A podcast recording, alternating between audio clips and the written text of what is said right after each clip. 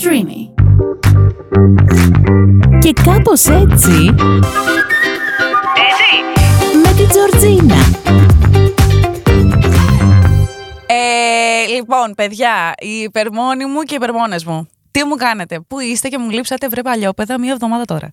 Λοιπόν, ε, είμαι και πάλι εδώ στο podcast μου και κάπως έτσι μαζί σας με τις δικές σας ιστορίες. Ακούτε το podcast μου στην πλατφόρμα του streaming μας ή σε οποιαδήποτε άλλη πλατφόρμα χρησιμοποιείτε εσείς για να ακούτε τα podcast σας.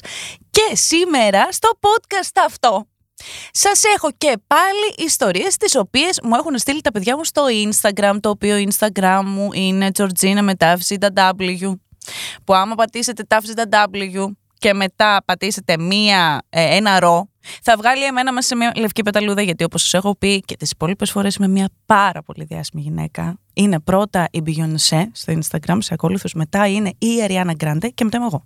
Εντάξει.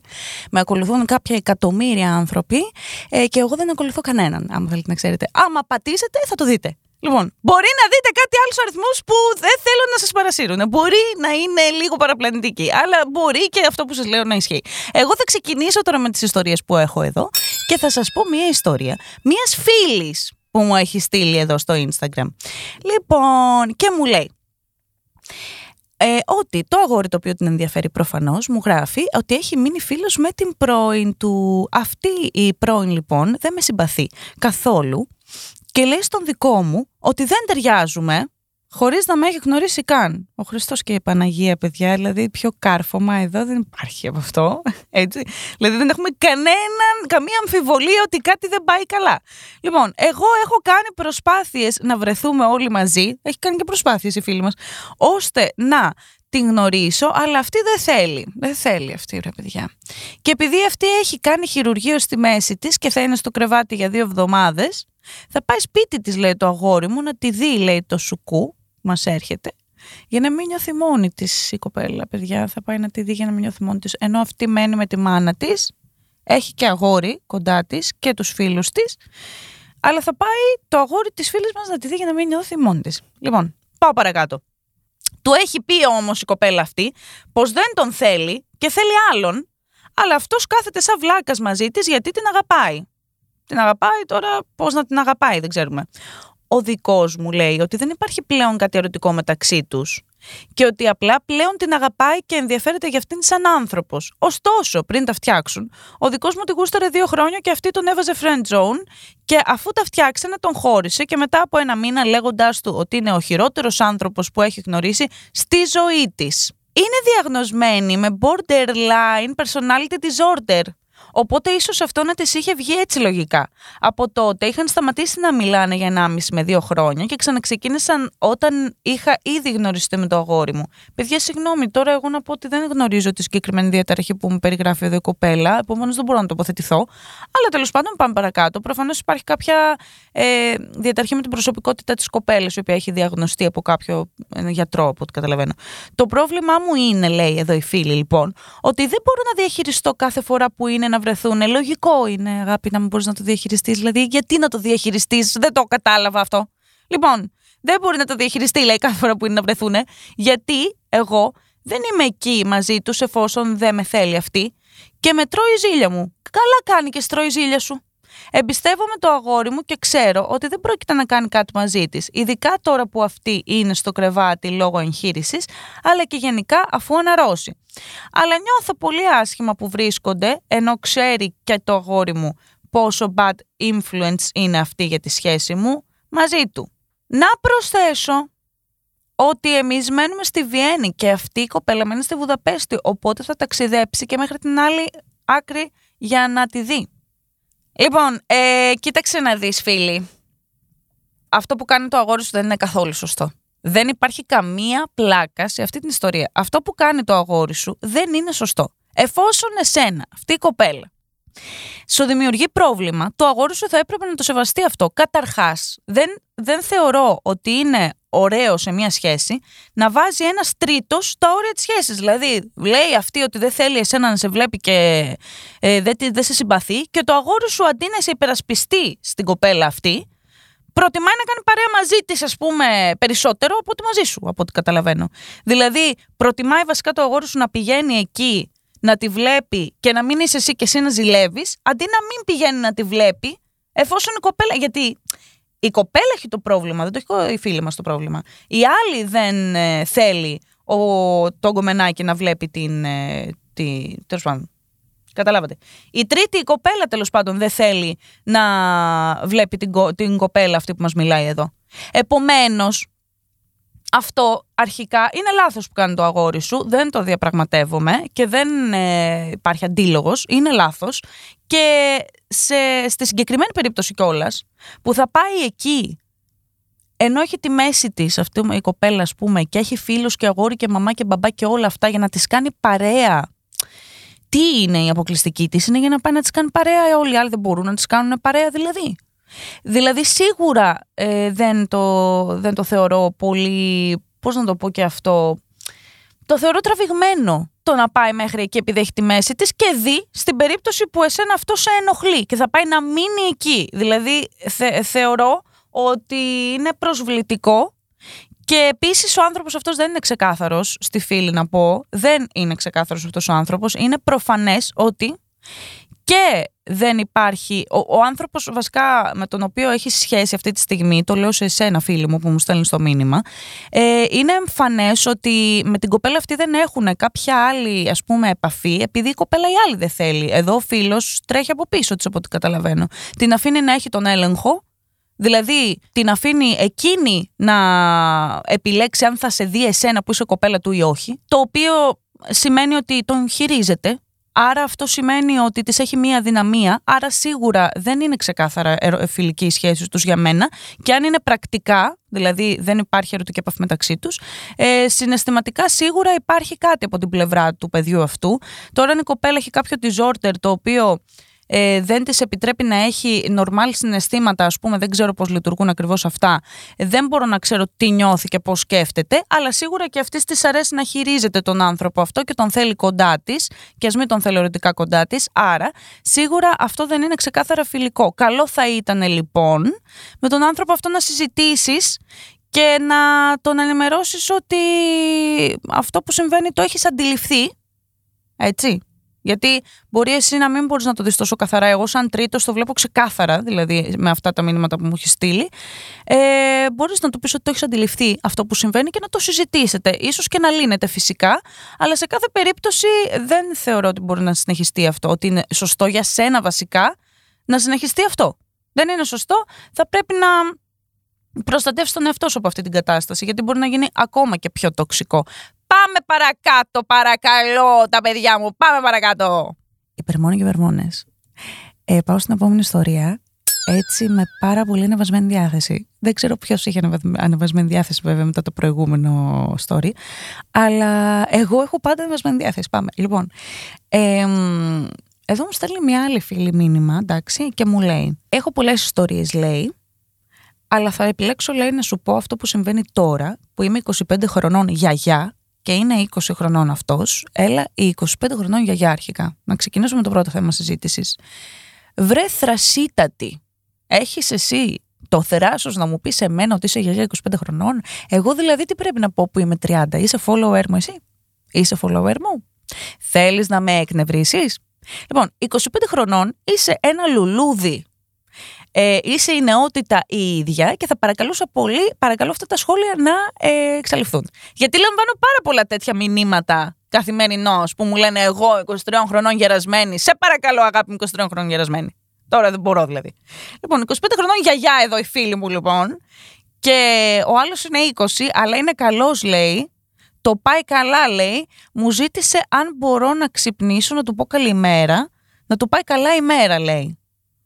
Α, σήμερα έγινε αυτό. Αυτό είναι τη μέρα που μου το έστειλε το μήνυμα τώρα πριν λίγες μέρες. Ε, μ, λοιπόν, και μου λέει λοιπόν η φίλη μας εδώ, περισσότερες λεπτομέρειες. Τρεις μήνες λέει γίνεται αυτό το πράγμα. Ε, μιλάμε λέει ε, στα μηνύματα, αλλά δεν κάνουμε, λέει, σχέση, γιατί είναι μικρός και θέλει να ζήσει πράγματα. Α, όχι μιλάνε μόνο στα μηνύματα, συγγνώμη, βρίσκονται κιόλας από ό,τι έχω καταλάβει. Ε, θέλει, λέει, θέλει να ζήσει πράγματα, λέει και τέτοια. Ε, τι πράγματα ρεζόν, λέει η φίλη μας εδώ, πήγα να του πω. Ε, γιατί δεν είναι από τα άτομα που βγαίνουν για ποτά, ούτε βόλτες πολλές αλητίες και τέτοια. Είναι για μια ενδιάμεση φάση. Αλλά ρε φίλε, δεν μπορώ να καταλάβω τι θέλει από μένα, γιατί μπορεί να βρεθούμε μία μέρα και να, με, να μην με φιλήσει καν, όταν όμως τον κάνω να ζηλεύει, τρελαίνεται. Για παράδειγμα, καλά, εντάξει, τώρα εδώ μιλάμε για το άνδρο της τοξικότητας, δηλαδή τα κλασικά τα δικά μου, που ο άλλος δεν σου δίνει σημασία, αλλά όταν εσύ δεν του δώσεις σημασία, ξαφνικά αυτό σου δίνει σημασία. Και το οποίο δεν έχει να κάνει με σένα βέβαια, όταν ένας άνθρωπος αγνοεί την ύπαρξή σου, βασικά δεν σου δίνει πολύ σημασία. Φαίνεται ότι δεν είσαι και πολύ σημαντικός για αυτόν. Και ξαφνικά ο άνθρωπος αυτός σου δίνει πολύ σημασία επειδή τον απέρριψες με κάποιο μικρό τρόπο, ας πούμε. Μπορεί να με το στείλει μήνυμα ή να κοίταξει κάποιον άλλον κτλ. Και, και τότε αυτός τρελαίνεται μαζί σου, να ξέρετε ότι αυτό δεν έχει να κάνει με εσάς, με το παίρνετε πάνω σας. Δεν τον ενδιαφέρεται τον άνθρωπο αυτό, με τον εαυτό του έχει να κάνει. Τον πιάνει το κόμπλεξ του ότι έχασε την προσοχή από πάνω του για πέντε λεπτά και θέλει να ξανακερδίσει την προσοχή σας. Και άμα ξέρουν κιόλας ότι γουστάρετε και μπορούν να την ξανακερδίσουν κιόλας, μπορούν να κάνουν ακραία πράγματα. Και κάτω από το σπίτι σας μπορούν να έρθουν και τηλέφωνα να πάρουν και με το που καταλάβουν ότι, OK, όλα καλά, την έχω ξανακερδίσει την προσοχή, πάλι στα αρχίδια του. Συνεχίζω. Για παράδειγμα, λέει εδώ η φίλη, έχω άδεια, ήθελα να φύγω εκτός, να πάω στην ξαδέρφη μου που την έχω γνωρίσει και χέστηκε πάνω του. Α, άλλο αυτό. Δεν έχουμε σχέση, αλλά μου έχει γνωρίσει τους φίλους του και εγώ τους δικούς μου και βγαίνουμε όλοι μαζί. Τι ωραία παρέα που είστε βρε παιδιά, μπράβο. Και χθες του ζήτησα να με πάρει αγκαλιά όταν με άφησε στο σπίτι και λέει έλα τώρα. Καλά καλή νύχτα λέω εγώ. Βλέπετε ότι σας κάνω και τις φωνές εδώ, παίζω και θεατράκια. Ε, είμαστε, δεν είμαστε παραγωγή εδώ. Είμαστε. Ωραία. Ρώτησα εδώ τα παιδιά. Λοιπόν, και σηκώνομαι και φεύγω και μετά μου ζήτησε να του πω καλημέρα το πρωί, κάτι που δεν το λέγαμε μέχρι τώρα και τον έπιασε η ανάγκη να του το πω. Λοιπόν, μία λέξη θα πω για αυτήν την ιστορία. Ακατάλληλος. Ο τύπος είναι αυτός. Είναι 20 χρονών, τον, ε, δεν τον κατηγορούμε, είναι 20 χρονών, έτσι έχει το ελαφρυντικό της νεότητας ηλικία του, δεν ξέρετε τι του γίνεται, πού πατάνε τα πόδια του. Έχει τεράστια διαφορά το 20 με το 25. Γι' αυτό άντε να σου δώσω ένα συγχωροχάρτη που είπες στον εαυτό σου γερασμένο, γιατί σίγουρα στα 20 δεν είσαι γερασμένος, αλλά στα 25 υπάρχει μία οριμότητα τεράστιας διαφοράς από τα 20. Αυτά τα χρόνια, ένα-ένα τα λιθαράκια, πιστεύω μέχρι τα 27 χρόνια εκεί, ε, κάθε χρόνος είναι 10 χρόνια εμπειρίας, 10 χρόνια χαστούκια, 10 χρόνια παραπάνω από αυτό που θα συμβαίνει πιστεύω μετά τα 30, δηλαδή μέχρι να έτσι λίγο να βρεις τα βασικά σου τα πατήματα.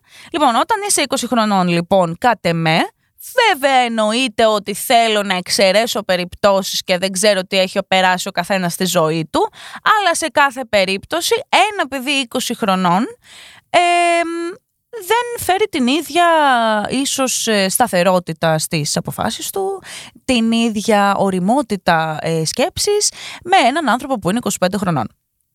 Άρα, ε, δεν με εκπλήσει η συμπεριφορά του. Σίγουρα δεν θα έπρεπε να δώσεις και πολύ βάση στο πώς συμπεριφέρεται το παιδί αυτό.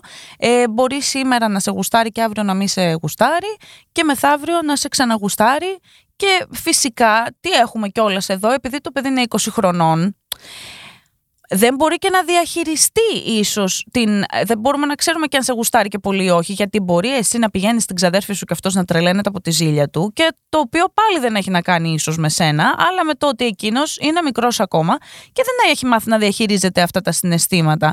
Μπορεί απλά να νιώθει ότι θα, όπως είπα και πριν, θα χάσει την προσοχή σου, απλά επειδή είναι 20 χρονών είναι ακόμα πιο έντονο ε, αυτό το, αυτή η αδυναμία του χάνω την προσοχή του άλλου και δεν μπορώ να το διαχειριστώ.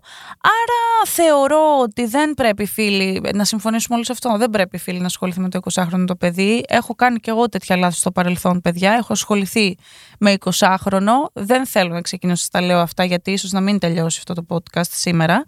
Ε, δεν ξέρω αν θα αποφασίσω κάποια μέρα να μιλήσω για τις προσωπικές μου ιστορίες, δύσκολο. Ε, αλλά έχω υπάρξει και εγώ σε επαφή με 20χρονο. Ε, θα το παραδεχτώ και δεν πήγε καθόλου καλά. Επομένως, το μότο της σημερινής ημέρας είναι μακριά από τα 20 χρόνια. Όχι, δεν είναι αυτό το μότο. Πραγματικά δεν το εννοώ. Αλλά γενικά ε, καλό είναι να μην έχεις ιδιαίτερες προσδοκίες όταν ένα παιδί είναι στην νεότητά του, γιατί όντως είναι η ώρα του να ζήσει πάρα πολλά πράγματα και δεν ε, ίσως να μην μπορεί να ανταποκριθεί σε κάτι έτσι πιο ε, βατό που θέλουμε εμείς να ζήσουμε. Να πω και μια τελευταία έτσι να το γλεντήσουμε. Λοιπόν, θα το γλεντήσω σήμερα και θα πω έτσι μια η οποία είναι απλά μια αναφορά μας έκανε εδώ ο φίλος. Ήρθε στο chat μου τώρα αυτός, εδώ, να μου πει ένα περιστατικό λοιπόν, σαν να πίναμε καφέ. Σαν να με πήραν τηλέφωνο που έλεγε Τζορτζίνα μου έγινε αυτό σήμερα στο μετρό που πήγα.